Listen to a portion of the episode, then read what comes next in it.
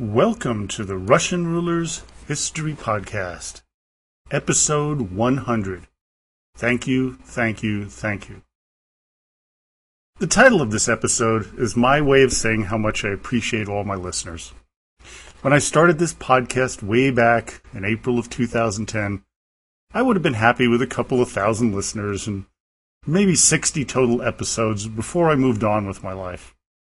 Yet here I am in August of 2012 with episode number 100 and still a ways to go before I transform the podcast to a celebration of Russian history instead of a following of a list of rulers, some of whom moved their nation forward, many of whom did little to improve the lives of the people. Russian history is like many histories of countries and peoples who have lasted a millennia complex and multi-sided. There are no clear answers to all the questions, as interpreting history objectively is virtually impossible. You have your personal prejudices, your educational background, and your life's experiences that sometimes cloud, sometimes sharpens your vision of the past. I hope I've given you an objective viewpoint of Russian history and will try to continue to do so in the future. Now, on to the purpose of this podcast, which is to answer the questions you, my loyal listeners, have sent me in the past few months. Now, the first one I really loved. Uh, this one's from Grant. Uh, why do you think Russia managed to advance its borders so far to the east? It seems Peter and Catherine the Great advanced it west, as you describe, but given that most of the other Russian rulers didn't seem particularly competent, how did they outmaneuver the Chinese, Japanese, and Koreans, etc., to conquer all of Siberia?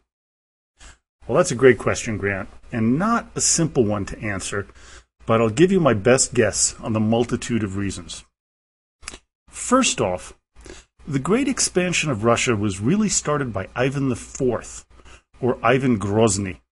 And I really dislike calling him Ivan the Terrible, as Grozny really has a different meaning in Russia, and it isn't truly terrible in the sense that the English language would have it.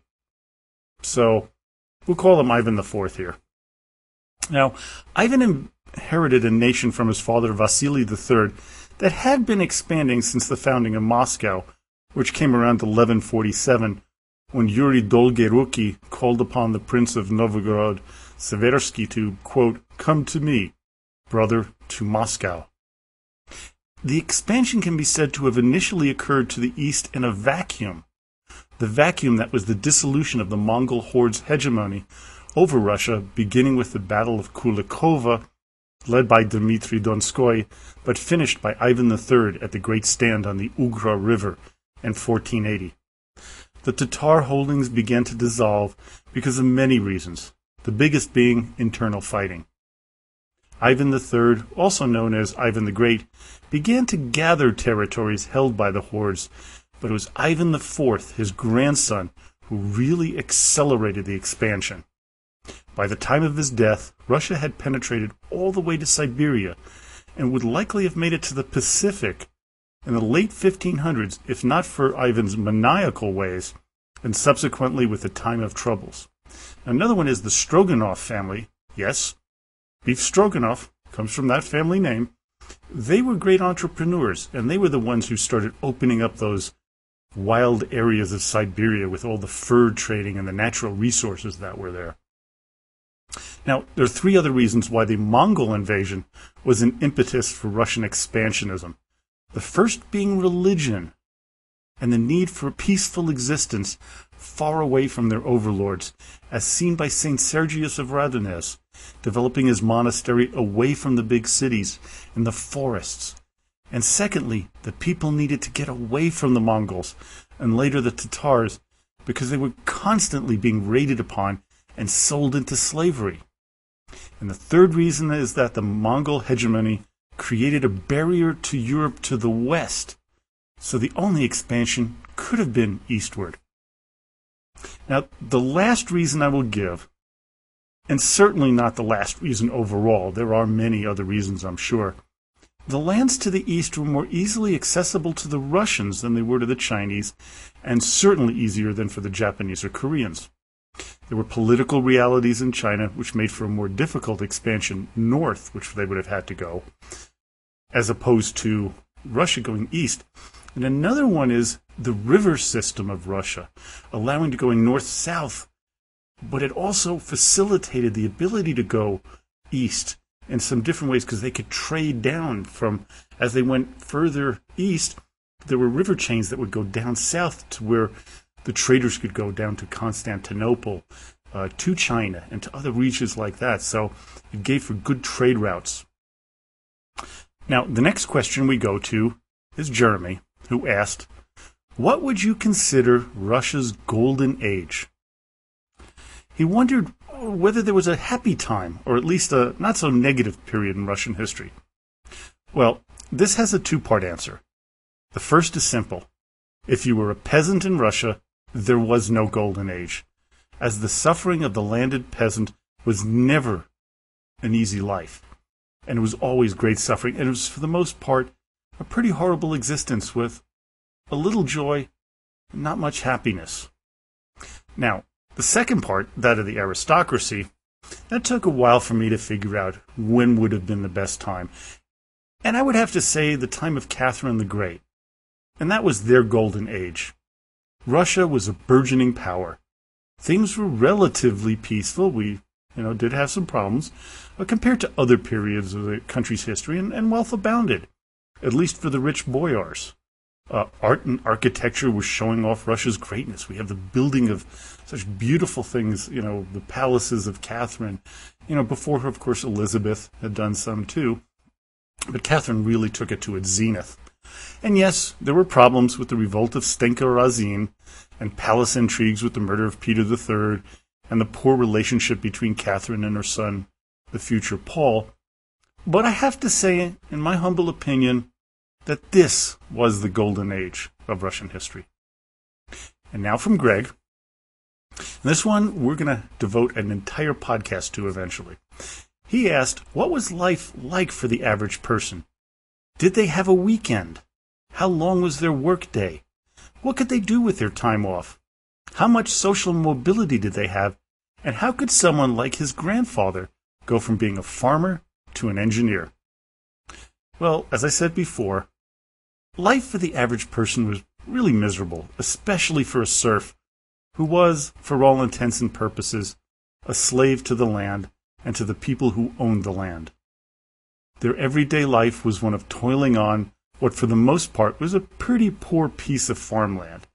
You know, the Ukraine has a really good, rich base for farming, but much of Russia does not. Their working hours were really based on the amount of daylight, and they worked communally with other peasants. But now all was bad for some of the people, as they were allowed to engage in trades away from the farms when farming was impossible, say, due to weather the winter. Some were able to buy their freedom if they were serfs, and a few even became millionaires, believe it or not.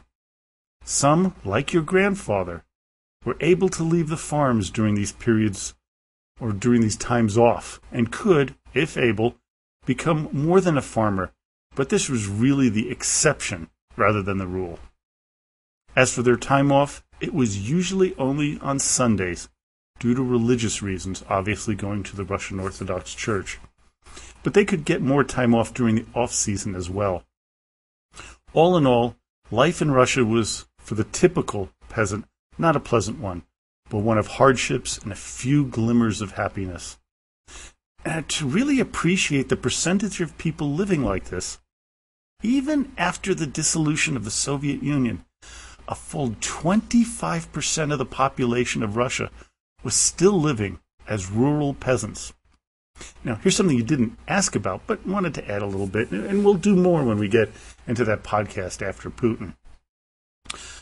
Things like food was an important feature of peasant life, obviously. The everyday food was bread and potatoes. Now, the vegetables included cabbage, carrots, and beets, along with a lot of onions and garlic. As for meat, average Russian loved it. And believe it or not, it was readily available, especially sausage. That was a big thing. And different types of uh, dried or salted fish. Of course, there were many famines, as there were in other parts of the world, and oftentimes harvests were meek due to weather. But on the whole, food was readily available for most people. And as I said, I'm going to do a whole podcast and maybe a series of podcasts on a day in the life of a peasant and of a nobleman in different time periods. Now for my next question, which is from Shane. When people talked about being Russian in the 18th or 19th century, what did they actually mean? Wow. Nice question. Uh, being a Russian during that time did not mean that you were fully Russian. Uh, there were over a hundred different ethnic nationalities within the Russian state, many of whom were Russified, but many kept parts of their heritage and traditions. Defining what a Russian really is is a difficult one, with discussions being taken up by academicians, philosophers, artists, writers, and really everyday people for hundreds of years, with no real clear cut answer. The uniqueness of the Russian peoples from the east, west, and in the middle makes them so different from any other peoples in the world. Anyone, really, who lived there can be truly considered a Russian within these geographical confines of the vast countryside. I think it's also something going back to the question on expansion. It's what made Russia have an ability to expand so easily because they accepted everybody into the family of Russia. You could be, you know, Siberian, you could be, you know, from the Caucasus, you could have been from anywhere, and they would have accepted you as a Russian. Now, yes, there was the Slavophiles, which happened in the uh, reigns of, say, from Nicholas I and through Nicholas II, where, you know, there was ethnic purity, but as a whole, the Russian people didn't feel that. You know, yeah, they had some prejudices because of things like the pogroms against the Jews, but I really don't think that as a whole, the, the soul of the real Russian people was anything but somebody who accepted all into the family of Russia. Now, from Johann, how did the Tsars control such a large empire in the 17th and 18th century without telegraph, telephones, and trains? And were there roads like the Romans had in their empire? Well, first off, the roads were not very good. Um, much of what their travel was done on the, uh, the rivers. The river system's amazing. You know, the Don, the Dnieper, the Moskva, the you know, all of them. The Volga, of course. I mean, that was where they were able to do this. But the control, if you'd like to call it that, was done through their bureaucratic system, much like the Soviets' apparat and nomenclatura. the system was an immense one and was, I mean, very inefficient. Bribery and corruption were rampant throughout the entire country and just grew as its boundaries expanded. Uh, the, they could lay down laws, the czars, as many did. You know, Peter did his reforms, Catherine did, and then the anti-reforms by Paul the First, and you know, changes by Alexander first, and then of course the second when he, you know, supposedly freed the slaves, which wasn't a complete freedom, but it was carried out all this control by these bureaucrats, and that's why they, when you do something like this, it's just the corruption is just amazing, and you couldn't get anything done without you know handing a bottle of vodka off to, and I'm not kidding, handing a bottle of vodka off to someone, and I'll answer this, you know, the vodka issue in another question here, but yeah, you had to do it that way. It was the only way to really get anything done. So there was written rules coming from Moscow or St. Petersburg, carried out by this large uh, bureaucratic system. Now, the next question is from a fellow history podcaster. That's Jamie from the History of Hannibal, which I highly recommend if you're interested in history Jamie does a fine job, you know, a really excellent job on, you know, just talking about this amazing person in history. And he asked, how did Russia become such an industrial giant in such a short time, and was communism necessary for such transformations? Well, the answer is pretty simple. Russia's transformation was done by force, by Stalin yes, there were industrial forces going on under Alexander III and Nicholas II, but as was seen by their poor showing in World War II, it wasn't a strong force for change. Stalin, in his mind, knew that in order for the Soviet state to compete in the world, they needed to industrialize, especially with the German threat growing to the west. They knew it. I mean, they were not burying their head in the sand. They knew the militarism uh, was going on in, you know, Nazi Germany when Stalin came. I mean, not Stalin, Hitler came into power in the early 30s. So what Stalin had to do is he saw this peasant background of Russia. I mean, it was just huge. It was half the population were living on farms, if not more. And so what he did is he brutally, yet effectively, created an industrial giant with more focus on military needs than consumer ones, obviously. I mean, this was not a communist phenomena. Look at Germany and Japan, who became industrialized quite rapidly. So I think it was more of an authoritarian one. Now, while America quickly industrialized, it was due to market forces, as well as massive immigration that gave it its ability. Now, from Antonio, what can we consider the greatest external threat ever to the continuity of Russia as an independent nation? Was it the German invasion of World War II? While the German invasion of Russia is up there, I really don't think it comes close to being the biggest threat to the continuity of Russia as an independent country. My selection as the number one threat was the time of troubles. Now, the end of the Rurik dynastic line after Tsar Fyodor I's death opened the way for Boris Godunov to take over, precipitating the problems that were to impose themselves on the Russian people.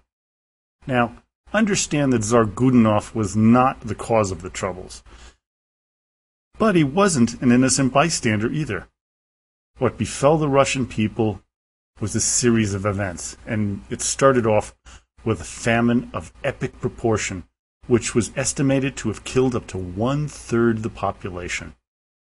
That, and there was an issue with the high tax burden imposed on the people because of the maniacal Ivan IV's military policies, especially the failed Livonian Wars of 1555 to 1583 the economy was incredibly weakened, as was the country as a whole. So when the first false Dmitri invaded with just a handful of troops, they were able to take over quite quickly and almost bloodlessly. I mean, Russian soldiers were there, they were fighting, there was armies going back and forth, and this is considered the first real Russian civil war. I mean, there was those civil wars that you, you know, between the principalities back in Kievan Rus, this is really the first true Russian civil war. Now, the problem that happened here is that Russian soldiers were defecting to the side of Dmitry, uh, which further weakened Tsar Godunov until he died in April of 1605. And by June 20th, Dmitry entered Moscow. And this is when I believe that Russia was in dire straits. Had the Poles, Lithuanians, and remnants of the Mongol horde which were the many Tatar elements still in the country. Now, if they had decided to attack, I think Russia would have been carved up. While the Poles occupied Moscow and had control of the western part of Russia, they did not do it as wholeheartedly as they should have in hindsight, and this played into the hands of the Russian people.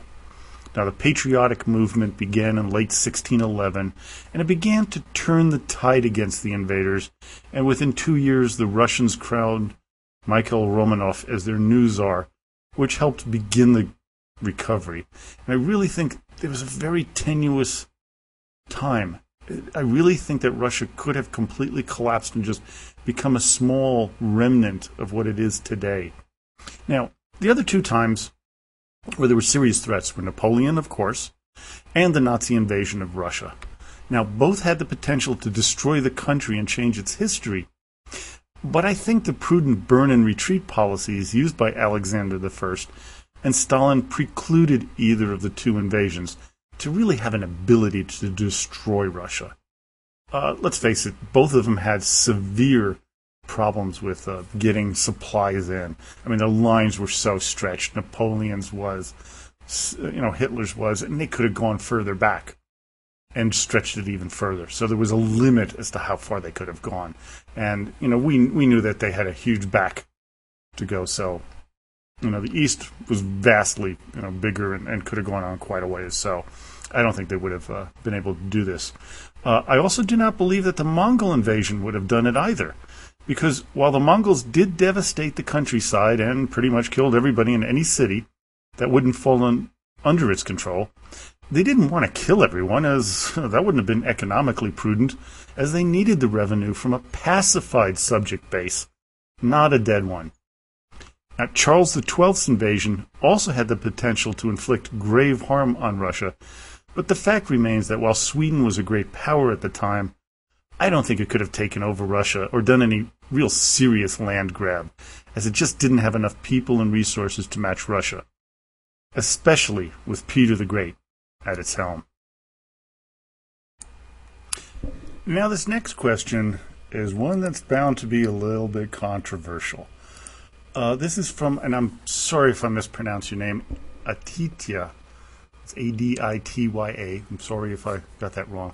But he says there's a lot of misinformation on the Jewish role in Bolshevism and the Soviet state. And do I have any comments? You know, this is a difficult question to answer, uh, but I think it's one that you know does deserve some.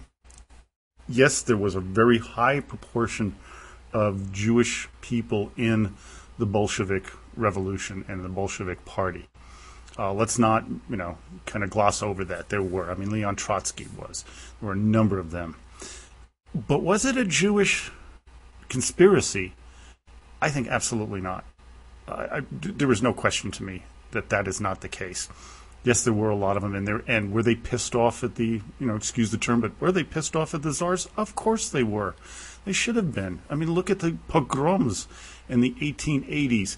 You know, the inability to live outside anywhere but the pale of settlement. Uh, there was a lot of prejudice uh, against Jews. I, I know that for a fact coming from my family and listening to them, you know, and some of their friends who were Russian, you know, Russian Orthodox. And I'm not blaming the church, but the church did allow for it. They did, you know, turn the other cheek, so to say, or the other eye when, uh, you know, Jews were being harmed or being, uh, you know, not allowed to do certain things. I mean, this is goes without saying. But was it a vast conspiracy of the Jewish people? I, I don't see that because look at who wasn't uh, a Jew. We have Lenin and Stalin, and look at Khrushchev and his, you know, very anti-Jewish uh, way of thinking. Brezhnev as well. I mean, there was a lot of non-Jews in very high positions. You know, yeah, we could start naming people. Uh, you know, who were Jewish that were part of but then we can also name so many who weren't. Uh, look at the persecution of the Jews by Stalin and understand that one of the reasons Stalin became who he was and had the power he had is because Lenin purposely put him into that position because of his opposition to Jewish people headed by the other side, you know, Leon Trotsky. So there was a balancing act going here so you can't say that one religion or another or one group of peoples versus another were involved here. So I think there was a role. I don't think it's a conspiratorial role. I do not think that you know there's anything nefarious going on here. I just think it was just a bunch of people who were flatly outraged by the way the czar and his you know, system ran, uh, whether correct or not. There was a lot of social uh, upheaval going on, and I don't think it was any one group of people. Now, the next one was from Jim. Was there a point with the post Peter the Great Tsarist system that the Romanovs could have avoided their fate? Would taking Nicholas II out of the picture, say, with a successful assassination attempt in Otsu in 1891, making Michael Tsar have done the trick? Again, you know, this is a conjecture question, but I think it's a good one. Uh, no, I don't think there was a point that would have saved the Romanovs in the long run. I mean, there is a point where it would have likely averted the Bolshevik Revolution and may have given the Romanovs a few more years or maybe decades. And that was uh, Paul I's ascension to the throne. Now, Paul's hysterical need to reverse all things Catherine and changing the way the title of Tsar was handed from generation to generation was, in my opinion, the beginning of the end for the Romanovs as it set in motion a system that would eventually lead to weak or poor leadership, as seen by the reigns of Nicholas I, Alexander III, and finally Nicholas II. Now, had Catherine declared Alexander next in line, that's the future Alexander I, the effect would have been dramatic, I believe, probably making Russia a better place and likely to have made it a stronger power and more enlightened. I do think that this, you know, as I said in my podcasts on Paul, I think this was the beginning of the end of the Romanovs. It didn't say that the strongest person would become czar. First, no woman could. After his, you know, he just so despised his mother that there was no way a woman was going to get there, even if she was the most able bodied. No, there was a rule now, and that rule could not be broken. It had to go to the eldest son, and that sometimes, as we see with Nicholas the first and the second, was not so good. In Alexander the third, as he wasn't really the first choice, and he hadn't even been trained to be czar, because that was going to his older brother, which was Nicholas, would have been uh, the real Nicholas the second, but he died as you know 21 due to disease, and so then they had to rush and train Alexander. Well, he never was you know, truly trained right, and he just was reactionary. And I also believe that Michael, Nicholas II's brother, was really ill-equipped to be Tsar, and for the same reasons. He wasn't really trained for it. And he lacked a strength of character, as did many of the last Romanovs. I mean, they were just a gilded age group that didn't really understand what was going on with the people anymore you know, they were so isolated, and I think that, you know, the advisors gave them bad advice. Is they were very isolated from what really the problems of the country were. And let's face it, the world was changing, and autocratic monarchies were quickly becoming a thing of the past. So eventually, they would have been at least forced to become a constitutional monarchy, much in the same vein as Great Britain became. Now, another thing is, you know, as I'm saying this, I'm thinking of one other issue if Alexander II had not been assassinated, he was about to put in a constitutional monarchy. Now, had if that worked, it might have. You know, just thinking about it, it might have. And the Romanovs would have been, you know, just heads of state, kind of like uh, Queen Elizabeth II is in uh, Great Britain. So maybe the answer at the end is yes and no. You know, the assassination of Alexander II, upon deep thought, may have been the thing that, had it not happened, would have saved the Romanovs, and they would still be, you know, like the Queen of uh, England. So that's, you know, the answer there. Now, next one's from David. Just how much control did Khrushchev have over the country as opposed to Lenin and Stalin, who would have shot you in a cabinet meeting if need be? You know, there was a different air after Stalin's death. They, they just didn't want that. Aside from taking Lavrentiy Beria out, which they had to do, the man was just, you know, evil uh, and had a lot of the goods on, you know, the Politburo leaders. Uh, Khrushchev did have, once he gained power, he was, you know, up there. He had everybody running scared because he could take you out. I mean, look what he did to the anti-party gang with Molotov and, uh, you know, his own mentor uh, there, you know, Lazar Kaganovich. So you can see that there were, you know, they were frightened afterwards. He got rid of those very powerful men. And so he was in control. It's just when he started, and you'll hear this in the next episode, number 101, and possibly into number 102, about Khrushchev's, you know, erratic behavior, and that's what really led to his downfall. But before then, before the Cuban Missile Crisis, Khrushchev was in control. Uh, nobody, everybody was a yes man to him. Uh, they didn't want to be on his bad side because he could get into a rage and, you know, eventually get rid of you. I mean, you're not going to be shot, but you'd lose all those nice little uh, benefits of being in the in power. So he was pretty strong. And here's one I loved, that I mentioned a little while ago, from Antonio. Has drinking vodka always played an important social role in Russian history? Now, from the time that vodka was introduced into Russia, and that time when it came in is in debate. You know, it could have come from the Venetians and it could have come from the Germans. The Lithuanians have been thought, you know, but there's a lot of different ideas. I'm going to go with the Venetians, though. Uh, but yes, vodka has played a very important part in Russian history.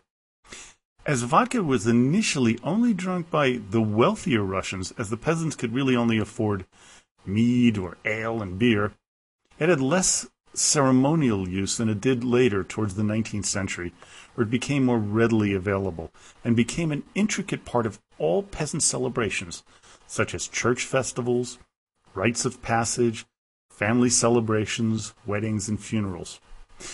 And it was not only important on special occasions, it became a necessary conclusion to any deal, like in business negotiations.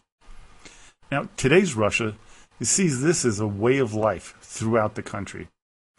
And amazingly, when I was doing the research for this question, the most likely place for a Russian to imbibe in vodka is at work.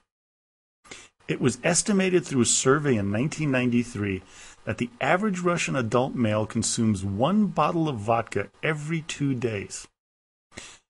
You know, some people thought that the drink was kind of what made the hardships of Russian life more tolerable, according to a lot of experts. Uh, when they would close different types of business deals, as I mentioned before, they would have these ceremonies of drinking shots of vodka. And I could tell you of an incident with uh, me when I was growing up. You know, when I uh, became uh, of age to be able to drink, uh, after a Russian Orthodox Easter, which again I've mentioned this in the past, you have to go to see. Uh, the celebration, which usually starts around 11 o'clock at night, can run quite late, and the longest I've ever been to is one that ended at 5 in the morning. But afterwards, there's kind of a celebration of the rebirth of Christ and his resurrection. And I was sitting there with, I'd say, about six or seven uh, men uh, in their 70s and 80s. And they would pour in these little shot glasses vodka. I mean, just pour and it was spilling over onto the table. And they would have me come in. They said, Mark, come here, come here, sit down. You have to go through this tradition with us. And they would pound shots of vodka. It got to the point, after about five or six of these, I was pretty inebriated. I was drunk. And, uh, you know, it was just a, a kind of a comical scene. But these guys were like, you can't leave. You have to have more. Come on. You know, you're not a real Russian until you have eight or ten of these or a dozen. So it really was something very, you know, part of their culture, their, their soul. Uh, it is also why alcoholism is a really big problem in Russia, as you know, with the, the statistic of you know a bottle of vodka every two days. That's pretty rough, but it is something really embedded into the Russian psyche. And my next question is from Justin, and the question is, what was Stalin's relationship with the Russian Orthodox Church? As you remember, or you may remember from my podcast on Stalin's early life. He had spent many years in a seminary being ostensibly trained for the Russian Orthodox priesthood when he came across radical material, which caused him to either get thrown out or made him leave the church's school. Now, I don't believe that he was ever really priestly material, given his fighting and his little man syndrome, but I don't think he completely rid himself of his religious upbringing. But having said that, this man was anything but a Christian, having led millions to slaughter. I mean, he did use the church to his advantage when he needed it, especially to rally the people during World War II. Now, as with everything in his life, everyone was his to manipulate, and he did that with the Russian Orthodox Church. So, to answer your question, Justin, when he became Stalin, his only relationship with the church was to use it to hold on to and increases power. Nothing more. Now from Lizzie, and I guess she had a little debate with her husband.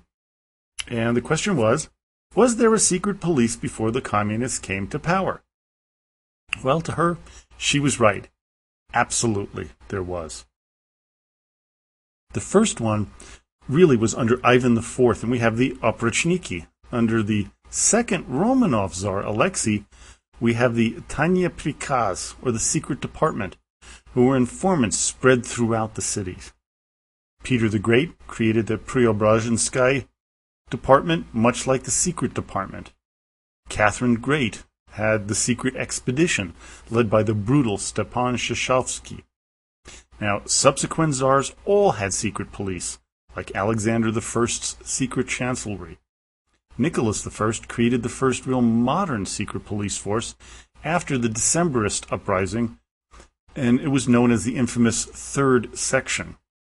Now, after Alexander II was assassinated, the secret police became known as the Okhrana, and its size jumped exponentially.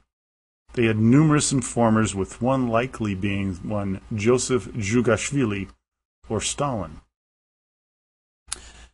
Now, from Ken, this is the one question I really couldn't answer.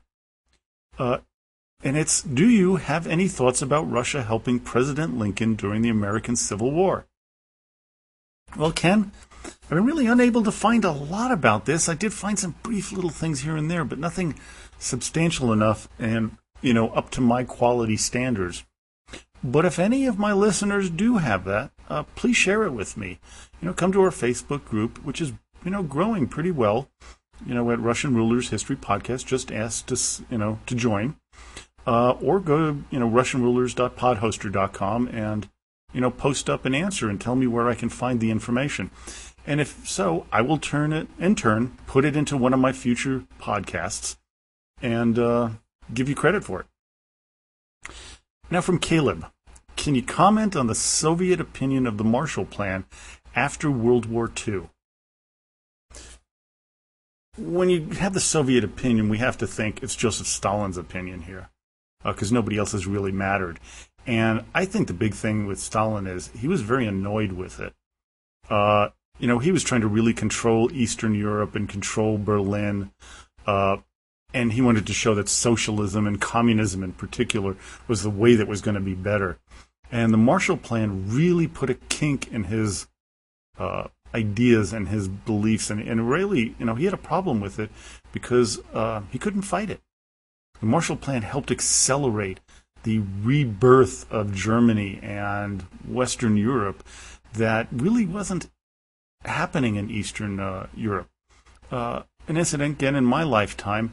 Uh, I went to Germany in 1970.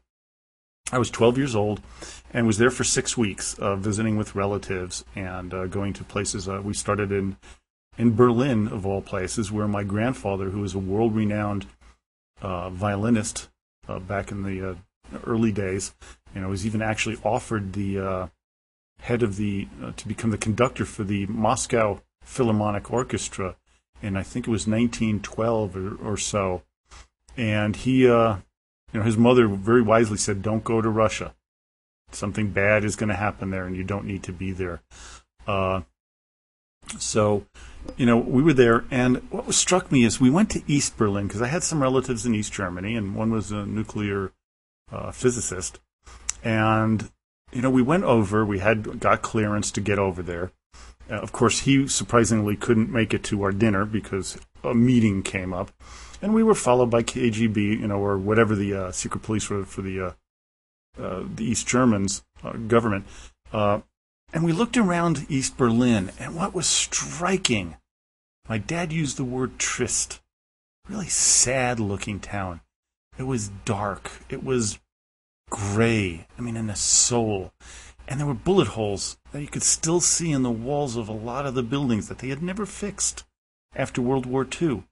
Uh, we saw a line of people waiting for something, and they didn't even know what it was for when we asked them until we got to the end and found out it was toilet paper. You know, it was just a sad state of affairs in that country. And I think the Marshall Plan, and, and looking at Germany in 1970, West Germany, it was so much more vibrant and alive. And I think that really disturbed the Soviets. They did not like what happened. Even though, you know, they tried to do it, but they just didn't have the resources like the United States did. Now, the next question is from Jamie G. Asked, uh, can you comment on why the Americans had such a hatred of communism during the 1920s and beyond? Well, it should be kind of obvious here in the United States. It was a threat. Communism and socialism. I mean, you can look at it right now with the, the campaigns between Romney and Obama. I mean, the uh, special interest groups are throwing out things like, you know, Obama's a socialist. Come on, you know, it's ridiculous. If you if you know enough about the socialist ideals, it's it's not. I mean, it's the social ideas that he has, but not socialist, and certainly not communist. But the people in power, I mean, the capitalists viewed this as a serious threat to America. And there was a growing movement among you know intellectuals in the United States, and especially in Hollywood, where they thought, "Well, communism sounds great. Everybody's going to be able to be equal. We're going to have a great time." And I think it was this idealism that drew a lot of people into communism, especially in the United States. but also because if you're a capitalist and a business owner and you hear about what Stalin was doing or Lenin, you know, and the murders of so many people in their civil war and everything, there was this real concern that if it came to the United States, that similar things would happen and there would be a breakdown in society. So there was a really a growing hatred, which kind of culminated, you know, with uh, you know the witch hunts by McCarthy in the 50s, and you know just the Cold War as general. So that's what I think. There was there was a hatred based on fear. Now, the next one is Fiona wanted me to say something about the blood in the water incident between Hungary and the USSR at the 1956 Summer Olympics. So, looking into this, the blood in the water incident was a water polo match between Hungary and the Soviet Union at the 1956 Melbourne Olympics. Now, the match, which took place on December 6, 1956, was against the background of the 1956 Hungarian Revolution, which was squashed by Khrushchev. And in this game, Hungary defeated the Soviets four to nothing.